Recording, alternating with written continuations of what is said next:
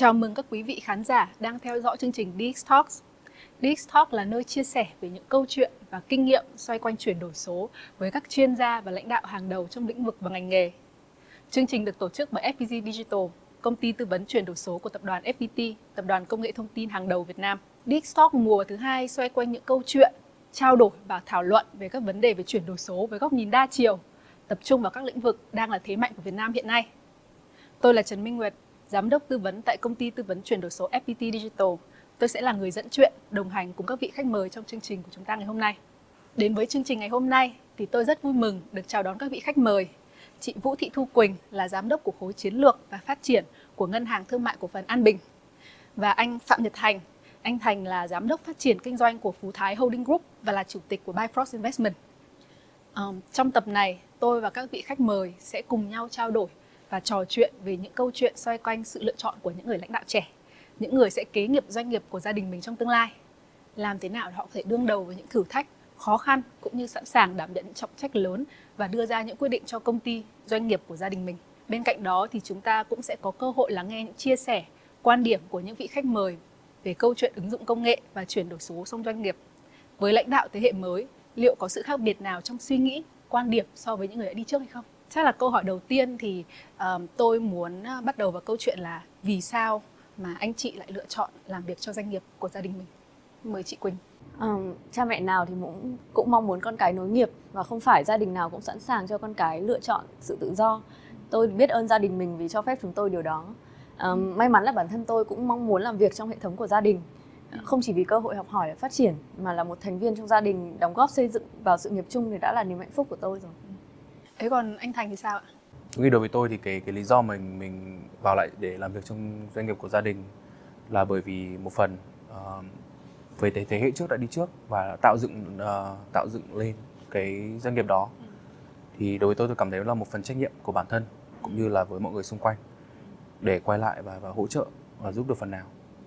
Thì gia đình mình có có định hướng là anh sẽ theo nghiệp của gia đình từ nhỏ không?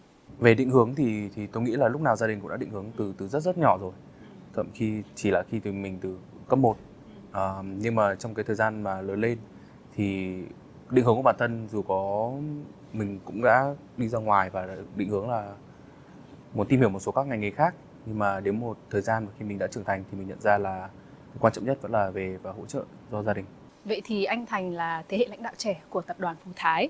Và như anh vừa chia sẻ là đâu đó gia đình mình cũng đã có những định hướng cho mình sẽ nối nghiệp uh, doanh nghiệp của gia đình từ nhỏ vậy thì khi mà anh bắt đầu bước chân vào làm việc cho công ty thì anh có có gặp những khó khăn có những thách thức gì đấy mà mình đã phải đối mặt không? Đối với tôi một trong những cái thách thức lớn nhất là khi mà mình vào công ty mình tìm được cái giá trị lớn nhất của mình cho công ty. Bởi tôi bản thân tôi khi mà tôi uh, đi ra nước ngoài học và và có được một cái nhìn khác và khi mà mình quay về và mình sát nhập vào với công ty thì có một số những cái mà mình nhận ra là nó hơi khác một chút. Khác ở đây không phải là những cái gì hiện tại đang đang đang có được nó là không tốt chỉ là một cái hệ thống nó đang nó đang đang hoạt, hoạt động rồi. Và mình là một người với cái nhìn khác một người lúc đó chưa thực sự sát nhập vào công ty mang rất nhiều những cái giá trị khác. Khi mà mình đi vào lúc đấy mình đang chưa hoàn toàn kết hợp được với những gì đang đang đang có trong công ty. Và đối với mình thì cái một trong những cái khó khăn nhất là những cái gì nó đang chưa học thì mình không cần phải sửa mà mình vẫn phải nhìn được trước và mình đón đầu được những cái cái trong tương lai. Nghĩ là cái nền tảng của của phát triển bền vững. Vậy thì khi mà anh Thành gặp những cái cái khó khăn như anh vừa chia sẻ là việc là tìm được cái vị trí của mình tìm được những cái giá trị mà mình sẽ đem lại được cho doanh nghiệp. Vậy thì khi mà mình mới bắt đầu vào công ty như thế mình chắc chắn là mình rất là nhiều nhiệt huyết đúng không? Mình rất là muốn thay đổi các thứ. À, vậy thì đâu là cái nguồn động lực là nguồn cảm hứng để anh có thể uh, tạo dựng được những cái giá trị cho riêng mình đối với cả doanh nghiệp? Tôi nghĩ là với tôi lúc đầu khi mà tôi có quay lại doanh nghiệp của của gia đình thì trước khi quay vào tôi luôn đặt câu hỏi là tại sao chúng ta không làm cái này? Tại sao chúng ta không làm cái kia? Tại sao chúng ta không chuyển đổi số? Tại sao chúng ta không làm các marketing hướng này? Nhưng mà khi mà mình đi vào rồi mình mới nhận thấy là tất cả những cái câu hỏi mà mình đã đặt ra mọi người đều đã đặt ra rồi và mọi người đã trải nghiệm mọi người đã thử nghiệm và mọi người đã cố gắng để để triển khai. Nhưng mà vì một lý do gì đó mà nó chưa sẵn sàng. Thì đối với tôi, ngay một lúc mình vào, một trong những cái giá trị mình nhận ra là mình có thể làm được là mình sẽ, thay vì mình cứ chỉ tay và mình đặt những cái câu hỏi, mình sẽ đi vào, mình sẽ đi vào sâu và hỗ trợ mọi người. Mình, những cái câu hỏi mình đặt ra lúc đầu thì mình sẽ nói đổi ra khác là, ok, mọi người muốn chuyển đổi số, nhưng mà tại sao nó lại chưa thành công? Thì mình sẽ cùng hỗ trợ và mình cùng tìm hiểu với những cái cách nhìn của mình với những cái góc nhìn và cái hướng giải pha hướng giải quyết của mình thì mình sẽ cùng đưa ra và cùng làm làm việc với nhau trong công ty để đưa ra một giải pháp hợp lý. Um, thế còn chị Quỳnh thì sao? Chị Quỳnh là người mà như chị vừa chia sẻ là mình tự lựa chọn con đường của mình tự lựa chọn là mình sẽ theo nghiệp của gia đình. Vậy thì khi mà mình đưa ra những cái lựa chọn như thế thì đâu đấy chị đã có sự gọi là chạy đà cho bản thân mình chưa? Và khi mà mình bắt đầu vào công ty thì chị còn gặp những cái ờ, khó khăn như anh Thành vừa chia sẻ không? Thực ra cuộc sống thì phải có khó khăn mới trưởng thành Tôi nghĩ vậy. Vì vậy nên là tôi coi đó là những thử thách. À, Thử thách đó có thể đến từ nhiều khía cạnh Ví dụ như là sự khác biệt về thế hệ à, Sự cạnh tranh và tiến bộ không ngừng của đối thủ Hay là sự biến đổi trong ngành của mình. À, Trong tất cả những thử thách đó thì thực ra ở thời điểm hiện tại Thử thách nhất là đến từ nội tại của bản thân tôi tôi phải tìm kiếm câu trả lời um, tổ chức cần gì làm thế ừ. nào để tạo nên giá trị hay là tôi từng bước cùng tổ chức chuyển đổi để trở thành điều gì? Ừ. tất nhiên là tại thời điểm bắt đầu thì tôi không định vị được mạch lạc như vậy thì tôi cũng từng rất là bối rối lo lắng và mắc nhiều lỗi. Và tôi đặt rất là nhiều câu hỏi giống như anh thành. Uh, luôn luôn cố gắng tìm kiếm nguồn gốc của vấn đề và và luôn luôn cảm thấy đau đáu vì không thể giải quyết được chúng. Tôi đã cảm thấy là không không thể tìm được sự đồng điệu trong suy nghĩ từ mọi người xung quanh Ừ. có giai đoạn thì tôi uh, tương tác với mọi người rất là mạnh mẽ để uh, cố gắng là uh, thử thách các cái giới hạn của mối quan hệ. Ừ. nhưng có giai đoạn thì tôi cũng trầm hẳn lại để để ngẫm nghĩ.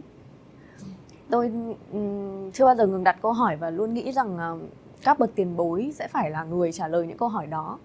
Uh, qua thời gian tìm áp dụng thử sai lặp lại liên tục thì tôi tự có sự cải thiện với bản thân. Ví dụ như là um, góc nhìn bao quát hơn. Ừ tư duy giải quyết vấn đề rộng hơn hay là tư duy hệ thống tốt hơn? Um, sau một quá trình như vậy thì thì thực sự là trong một khoảnh khắc bình minh thì tôi nhận ra là mọi câu trả lời đều có sẵn nhiệm vụ của tôi là tìm ra nó. Um, vậy thì tôi muốn hỏi thêm một câu nữa đối với chị Quỳnh. Thì tôi được biết chị Quỳnh là một trong người rất là sát sao với công việc tại ngân hàng An Bình. Và chị cũng từng làm việc trực tiếp với khách hàng này. Chị cũng từng nằm trong ban ờ, giám đốc của khối khách hàng cá nhân và hiện nay chị đang là giám đốc của khối chiến lược và phát triển của An Bình. Vậy thì qua những cái giai đoạn đấy thì tôi có thể thấy là chị là một người rất nhiệt huyết với công việc và rất đam mê công việc. Nhưng mà ờ, tuổi đời của mình thì còn khá trẻ. Và chắc chắn là kinh nghiệm của mình chưa được nhiều bằng những thế hệ đi trước. Qua những ờ, lần trải nghiệm ở những vị trí khác nhau như thế, thì làm thế nào để chị có thể khiến mọi người ủng hộ, đón nhận những cái ý tưởng hoặc là những cái sáng kiến của mình trong doanh nghiệp? Tôi nhớ một câu nói nổi tiếng là đàm phán thuyết phục đỉnh cao là không phải đàm phán gì cả ừ. à, làm lãnh đạo cũng giống như vậy lãnh đạo đỉnh cao là không phải dùng quyền lực chức danh à, khi mọi người được cùng được tham gia vào quá trình ra quyết định um, hoặc xây dựng các ý tưởng quan trọng thì đó là sự dẫn dắt của lãnh đạo để mọi người có chung mục tiêu rồi đúng không ừ.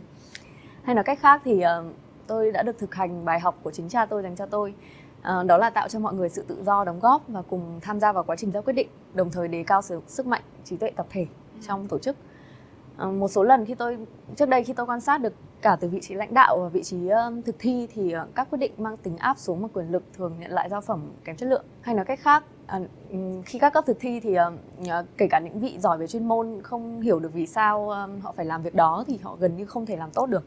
Phần lớn trường hợp thì các vị lãnh đạo không thể nắm bắt đủ sâu vào tất cả các chuyên môn cho việc đánh giá chính xác và hướng dẫn cụ thể để cấp thực thi để nhận lại được giao phẩm theo ý mình lãnh đạo thì cần dẫn dắt được mọi người hiểu là vì sao chúng ta cần làm những cái việc này để cùng nhau quyết định để tận dụng được trí tuệ của tổ chức thay vì uh, làm điều không thể là là cố gắng uh, biết làm hết mọi việc ừ. bản thân tôi thì um, ít khi nào mà nảy ra một cái ý tưởng hay quyết định gì đột ngột lắm. Ừ. thông thường thì tôi sẽ định vị vấn đề hoặc là một cái gap cho tới mục tiêu của mình và tìm cách giải quyết chúng trước đây thì tôi hay um, đề xuất với mọi người là tại sao mình không làm thế này thế kia giống y như thành thôi và và sẽ và thường là không nhận lại được sự hợp tác ừ. thật sự. À, sau này thì tôi học cách gợi mở để mọi người định vị đúng vấn đề hoặc là gáp để đặt mục tiêu chung. Ừ. ừ sau đó thì để họ chủ động hoặc là cùng nhau tìm ra giải pháp. Và teamwork thực sự là sức mạnh. Giờ mình ờ, trước khi để mình thuyết phục được mọi người thì mình bản thân mình cũng phải vạch ra được là làm việc đấy để làm gì đúng không? Phải tìm được mục tiêu chung không phải chỉ cho mình mà cả cho những người xung quanh hiện nay thì câu chuyện chuyển đổi số là một câu chuyện mà đang nhận được rất là nhiều sự quan tâm của lãnh đạo các cấp uh, trong doanh nghiệp cũng như là của người dân nói chung vậy thì hiện nay tôi muốn hỏi với anh Thành anh Thành trước đi là từ những kinh nghiệm bản thân của anh cũng như có thể là qua những cái trao đổi những cái ờ, hiểu biết về xã hội của mình thì anh nhận thấy là hiện nay thế hệ trẻ đang đem đến những cơ hội mới như thế nào để thúc đẩy công cuộc áp dụng công nghệ và chuyển đổi số trong doanh nghiệp? Đối với tôi thì giới trẻ nó có một cái lợi thế rất là đặc biệt về về công cuộc chuyển đổi số. Thì cái đấy là cái khả năng ứng dụng công nghệ. Tôi nghĩ là như kiểu trước đây mình những cái mạng xã hội hay là những những gọi là máy tính bảng thì rất ít được phổ biến nhưng mà nếu mà bây giờ mình nhìn xung quanh những bạn trẻ và không nói là những bạn trẻ mà thậm chí là là trẻ con dùng những những thao tác nó nó rất là nhanh rất là hiểu đúng rồi, không có, không chịu được. Và thật sự là nó đi vào tiềm thức các bạn ấy là cách sử dụng như nào và nó đi vào cách suy nghĩ. Các bạn ý hiểu và ứng dụng cái đấy và áp dụng nó như thế nào. Mình dùng đúng là cái câu chuyện đó. Có nghĩa là nó, để để tốt nhất chuyển đổi số hay để tốt nhất ứng dụng cái chuyển đổi số vào thì nó phải đi vào tiềm thức, nó phải trở thành một cái công cụ mà nó giúp ích cho cái đời sống bình thường của mình. Chứ nó không chỉ đơn thuần là mình cứ đưa ra và mình mình mình ép người ta sử dụng. Ừ đấy là như nhìn những đứa trẻ con sử dụng máy tính bảng chẳng hạn. Đấy là cái cách mà bọn nó trong cuộc sống bọn nó có những thứ mà nó muốn làm có những thứ mà nó giúp được. Và bọn các bạn ấy mặc dù rất trẻ ứng dụng cái cái cái công nghệ đấy rất là nhanh. À, tôi thực ra là tôi hoàn toàn đồng ý với quan điểm của anh Thành. À, trong cái quá trình mà à, tôi đi tư vấn về chuyển đổi số trong một số doanh nghiệp thì bọn tôi luôn à, à, chia sẻ một câu chuyện là chuyển đổi số và không chỉ có công nghệ. Bản thân cái từ chuyển đổi số đã gồm phần chuyển đổi và phần số phần số là phần công nghệ còn phần chuyển đổi là những thứ mà đang diễn ra trong doanh nghiệp có thể cả về quy trình về nhân sự về con người về văn hóa vân vân vân vân rất là nhiều thứ. Đâu đấy thì vậy thì ở đâu đấy là cái công nghệ chỉ đóng vai trò một phần thôi. Thế thì theo quan điểm của anh thành trong câu chuyện chuyển đổi số thì đâu là phần mà anh nghĩ là quan trọng nhất để đạt được một cái công cuộc chuyển đổi số thành công? Đối với tôi và và với kinh nghiệm của tôi ừ. trước đây làm việc ở trong công ty gia đình và chi tiết hơn thì là Phú Thái Group. Trước đây đặc biệt là mảng phân phối đã bắt đầu chuyển đổi số từ rất lâu rồi. Và mỗi một nhân viên sale đều có một cái tablet một cái máy tính bảng. Và mỗi một cái máy tính bảng này nó sẽ ghi nhận lại những điểm bán và có rất nhiều những cái công cụ để để hỗ trợ ừ. và người nhân viên đấy trong cái chặng đường của mình.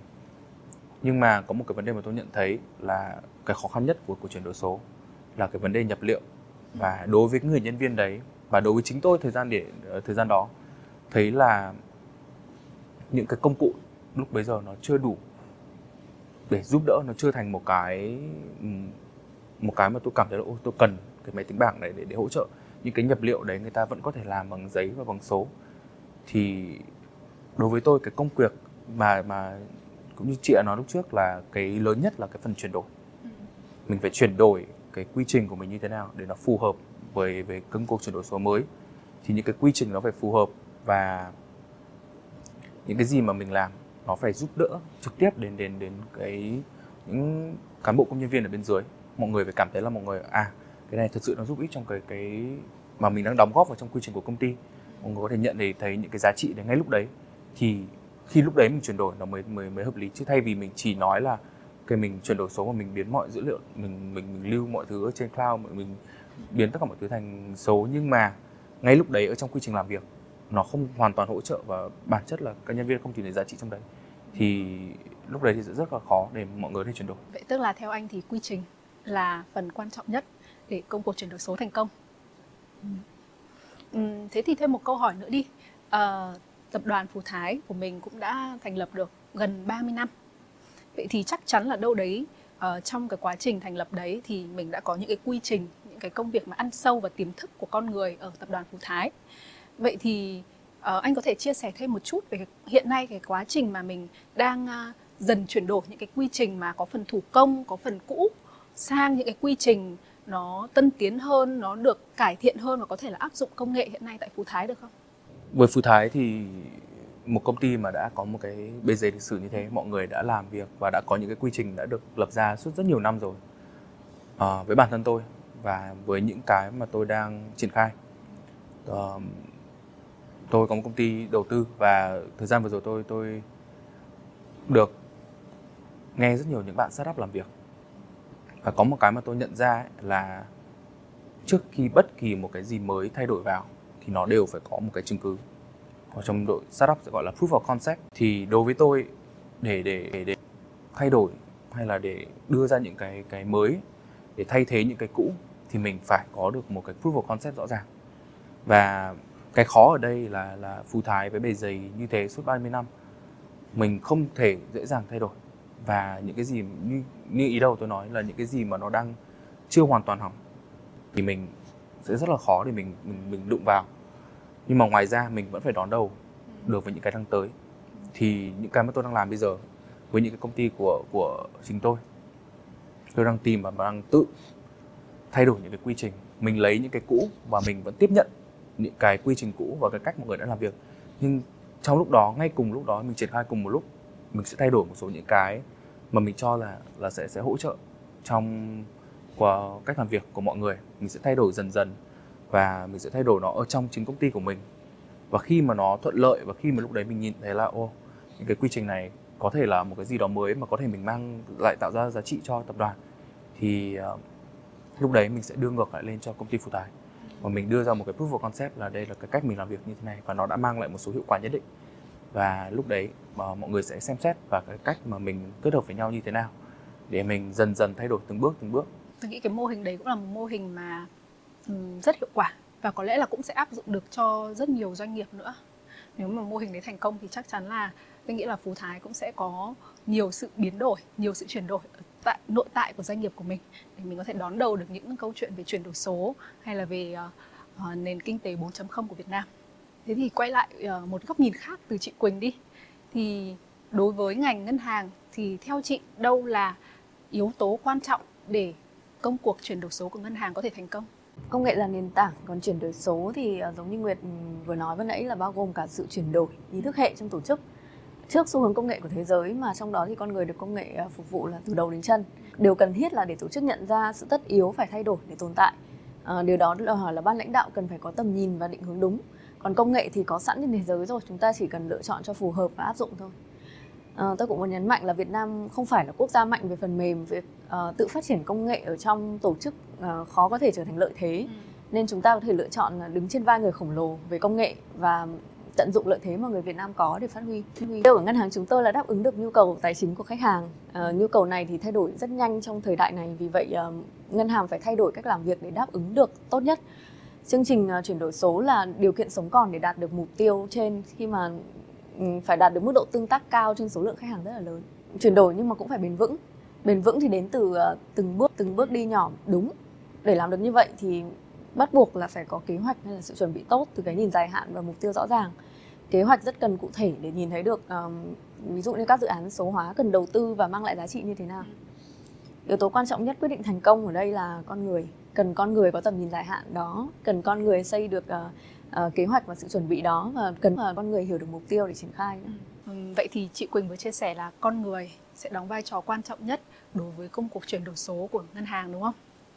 À, vậy thì bên cạnh đó để con người có được những cái uh, sự hỗ trợ nhất định đạt được một cái mức độ nhất định để giúp cho công cuộc chuyển đổi số thành công thì đâu đó doanh nghiệp bản thân doanh nghiệp cũng phải có sự hỗ trợ thúc đẩy nhân viên của mình đến một ờ, cái mức mà mình mong muốn đó để có thể thực hiện được chuyển đổi số. À, vậy thì theo chị à, doanh nghiệp cần phải làm gì để có thể chuyển đổi nhân sự của mình nuôi dưỡng một cái uh, văn hóa đổi mới sáng tạo trong doanh nghiệp mình? Um, từ ý thức hệ thì hẳn chúng ta không còn xa lạ với cái đúng khái niệm văn hóa doanh nghiệp. Thì uh, đó là giá trị niềm tin chung của tất cả mọi người trong doanh nghiệp. Đó là hành vi thói quen đời sống hàng ngày đúng không? Tôi mong muốn là mọi người trong tổ chức đều đóng góp vào quá trình ra quyết định quá trình xây dựng ý tưởng. Nếu mọi người có cùng cách suy nghĩ thì um, cách quyết định chung à, các quyết định chung thì sẽ đúng sẽ xây dựng được nền tảng vững chắc hơn cho tổ chức. Khi đồng lòng thì một cây làm chẳng nên non ba cây trụm lại nên hòn núi cao. Vì vậy ờ, vì vậy thực ra doanh nghiệp lựa chọn tính cách nào giá trị nào cho mình cũng được. À, tất cả mọi người từ lãnh đạo tới nhân viên thực sự sống với nó là được. Ví dụ như là um, có ngân hàng thì có văn hóa kỷ luật rất là cao. Uh, um, thì uh, khi mà văn hóa kỷ luật tất cả mọi người đều uh, hướng tới một cái sự tuân thủ. Thì khi mà có những cái định hướng chỉ đạo từ từ cấp trên thì mọi người đều uh, chung tay là tìm cách chứ không question ngược lại. Uh, còn uh, có những tổ chức thì có văn hóa sáng tạo. Uh, cái này thì thì rất là, gần với cả câu hỏi của Nguyệt rồi. Uh, sáng tạo rất là quan trọng ở trong trong chuyển đổi số vì um, cái chính, chính cái người mà làm chuyên môn uh, lặp đi lặp lại cái quy trình của mình hàng ngày mới biết là làm thế nào để cho nó tốt hơn. Um, hay là có những tổ chức là văn hóa hạnh phúc tức là mọi người chia sẻ với nhau.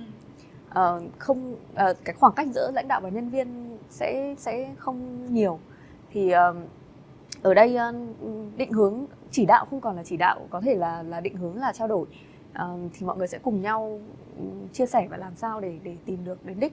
Thế thì uh, cuối cùng là văn hóa như thế nào cũng được giá trị như thế nào cũng được miễn là uh, cả tổ chức uh, sống với nó và văn hóa đó thực sự là thật. À, vậy thì chúng ta sẽ quay lại một chút về câu chuyện học tập của hai anh chị đi. Thì tôi được biết là anh Thành và chị Quỳnh thì cùng đều đang là học viên của F2 Academy đấy là nơi gọi là học viện đào tạo các doanh nhân kế nghiệp đúng không? Vậy thì anh chị nhận thấy mình đã đã được những cái gì khi mà mình tham gia vào F2 Academy như thế? Với uh, F2 Academy thì học được rất là nhiều. Ừ. và đặc biệt là F2 Academy là cũng được đồng tổ chức với FPT uh, tôi nghĩ cái giá trị lớn nhất của F2 Academy là kết nối được những cái con người đang tìm chung một giá trị tìm chung một đang đều đang trong một cái hoàn cảnh đang chuẩn bị tiếp nhận bàn giao uh, hay là giúp cửa doanh nghiệp các của mình. Đối với tôi thì thì FI Academy ngoài những cái bài học về sách vở những cái cách nhìn những cái cách quản trị thì mình còn được gặp các anh chị mà có những cái đang đang trải qua một số những cái khó khăn giống như mình. Và mình được nghe được các các các anh chị xử lý vấn đề như thế nào mọi người trong tình huống của mọi người như thế nào những cái mà mình đang trải qua có thể các anh chị đã trải qua rồi và mọi người có thể giúp mình một số các cái định hướng. Um, thì đối với mình đấy là trong cái giá trị lớn nhất. Sự sẻ chia giữa những uh, F2 với nhau có sự đồng cảm giữa những sự đồng với cảm. nhau. Anh chị Quỳnh thì sao? À, từ khi tham gia lớp đến giờ thì tôi đồng suy nghĩ với cả anh Thành thì tham thì tham gia được việc học hỏi cũng như kết nối với các bạn vẫn là giá trị tuyệt vời mình nhận được. À, các bạn sẵn sàng chia sẻ tìm sự hỗ trợ cũng như là sẵn sàng lắng nghe. Lớp đã tạo ra một nền tảng chung là xóa đi khoảng cách giữa chúng tôi và cho chúng tôi một nguồn sức mạnh tập thể nữa. Bên cạnh đó thì ờ, trong quá trình đi làm tiếp xúc với nhiều lãnh đạo uh, tài giỏi khác ở trong ngành cùng với sự chăn trở mỗi ngày trong muôn vàn thử thách của tổ chức thì tôi nhận ra là một giá trị nữa hàm sâu trong các cái bài học tại F2 đó là một hệ thống triết lý kinh doanh hệ thống triết lý này thì không giúp tôi trả lời câu hỏi làm như thế nào cho doanh nghiệp của tôi mà trả lời câu hỏi khác là tôi làm việc này hay việc khác vì lý do gì và có cách nào tốt hơn cách mà tôi đang biết không vậy thì ta có thể thấy là F2 Academy là cơ hội để thế hệ F2 như anh Thành và chị Quỳnh ở đây có thể gặp gỡ này, giao lưu với nhau và có thể tạo ra sự kết nối và sự hợp tác trong tương lai nữa đúng không?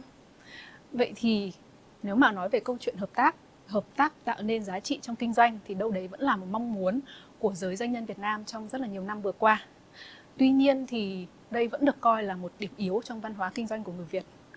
Vậy thì theo ờ, theo chị Quỳnh, thế hệ doanh nhân trẻ, thế hệ F2 cần làm gì để có thể cùng nhau phối hợp, hỗ trợ nhau tạo nên tầm vóc cộng đồng doanh nhân Việt? Um, giá trị trong kinh doanh hay là văn hóa kinh doanh thì đều rất chính đáng để suy tư. Ừ. Tôi có niềm tin vào sự thông minh xuất chúng của người Việt trong nhiều lĩnh vực điều đó có nghĩa là F2 hay F3, F là vài thế hệ nữa thì chưa chắc đã tạo ra được cái gì đó tầm cỡ thế cỡ đâu. Nên là đầu tiên mình xác định đúng vị thế của người Việt người Việt trước đã, rồi chuyên cần ờ, học hỏi, sáng tạo, ừ, cải thiện từng điểm nhỏ và làm thật tốt cho doanh nghiệp của mình trước. Nếu đúng thì tự khắc ờ, sẽ tốt và khi tốt thì sẽ lan, lan tỏa được và nhân bản được. Dần dần dần thì Việt Nam sẽ có tên trong bản đồ kinh tế thế giới về ờ, sự đột phá. À, vậy thì tôi chỉ có một câu hỏi cuối cùng thôi, muốn dành cho cả hai vị khách mời của chúng ta ngày hôm nay um, trong tương lai 10 đến 15 năm nữa thì thế hệ của chúng ta, những người đang ngồi ở đây sẽ là những người làm chủ đất nước.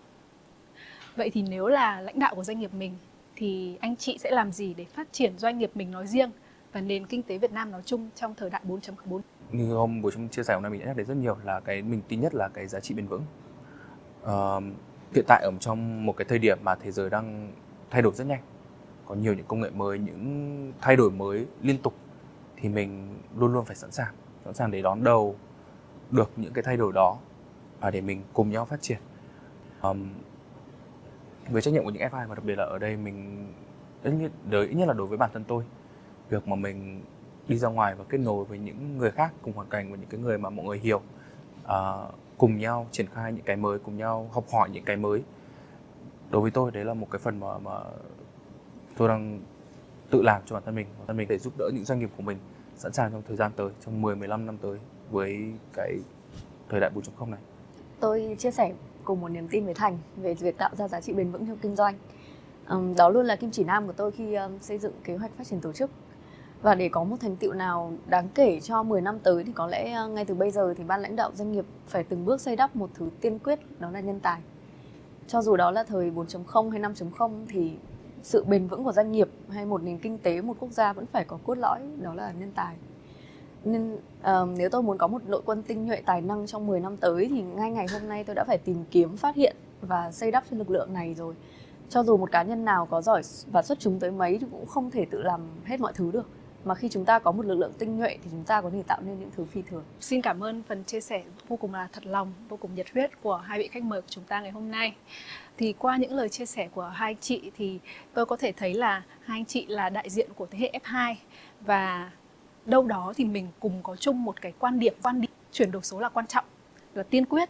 Tuy nhiên thì cái phần công nghệ trong đó chỉ đóng là vai trò là một phần thôi.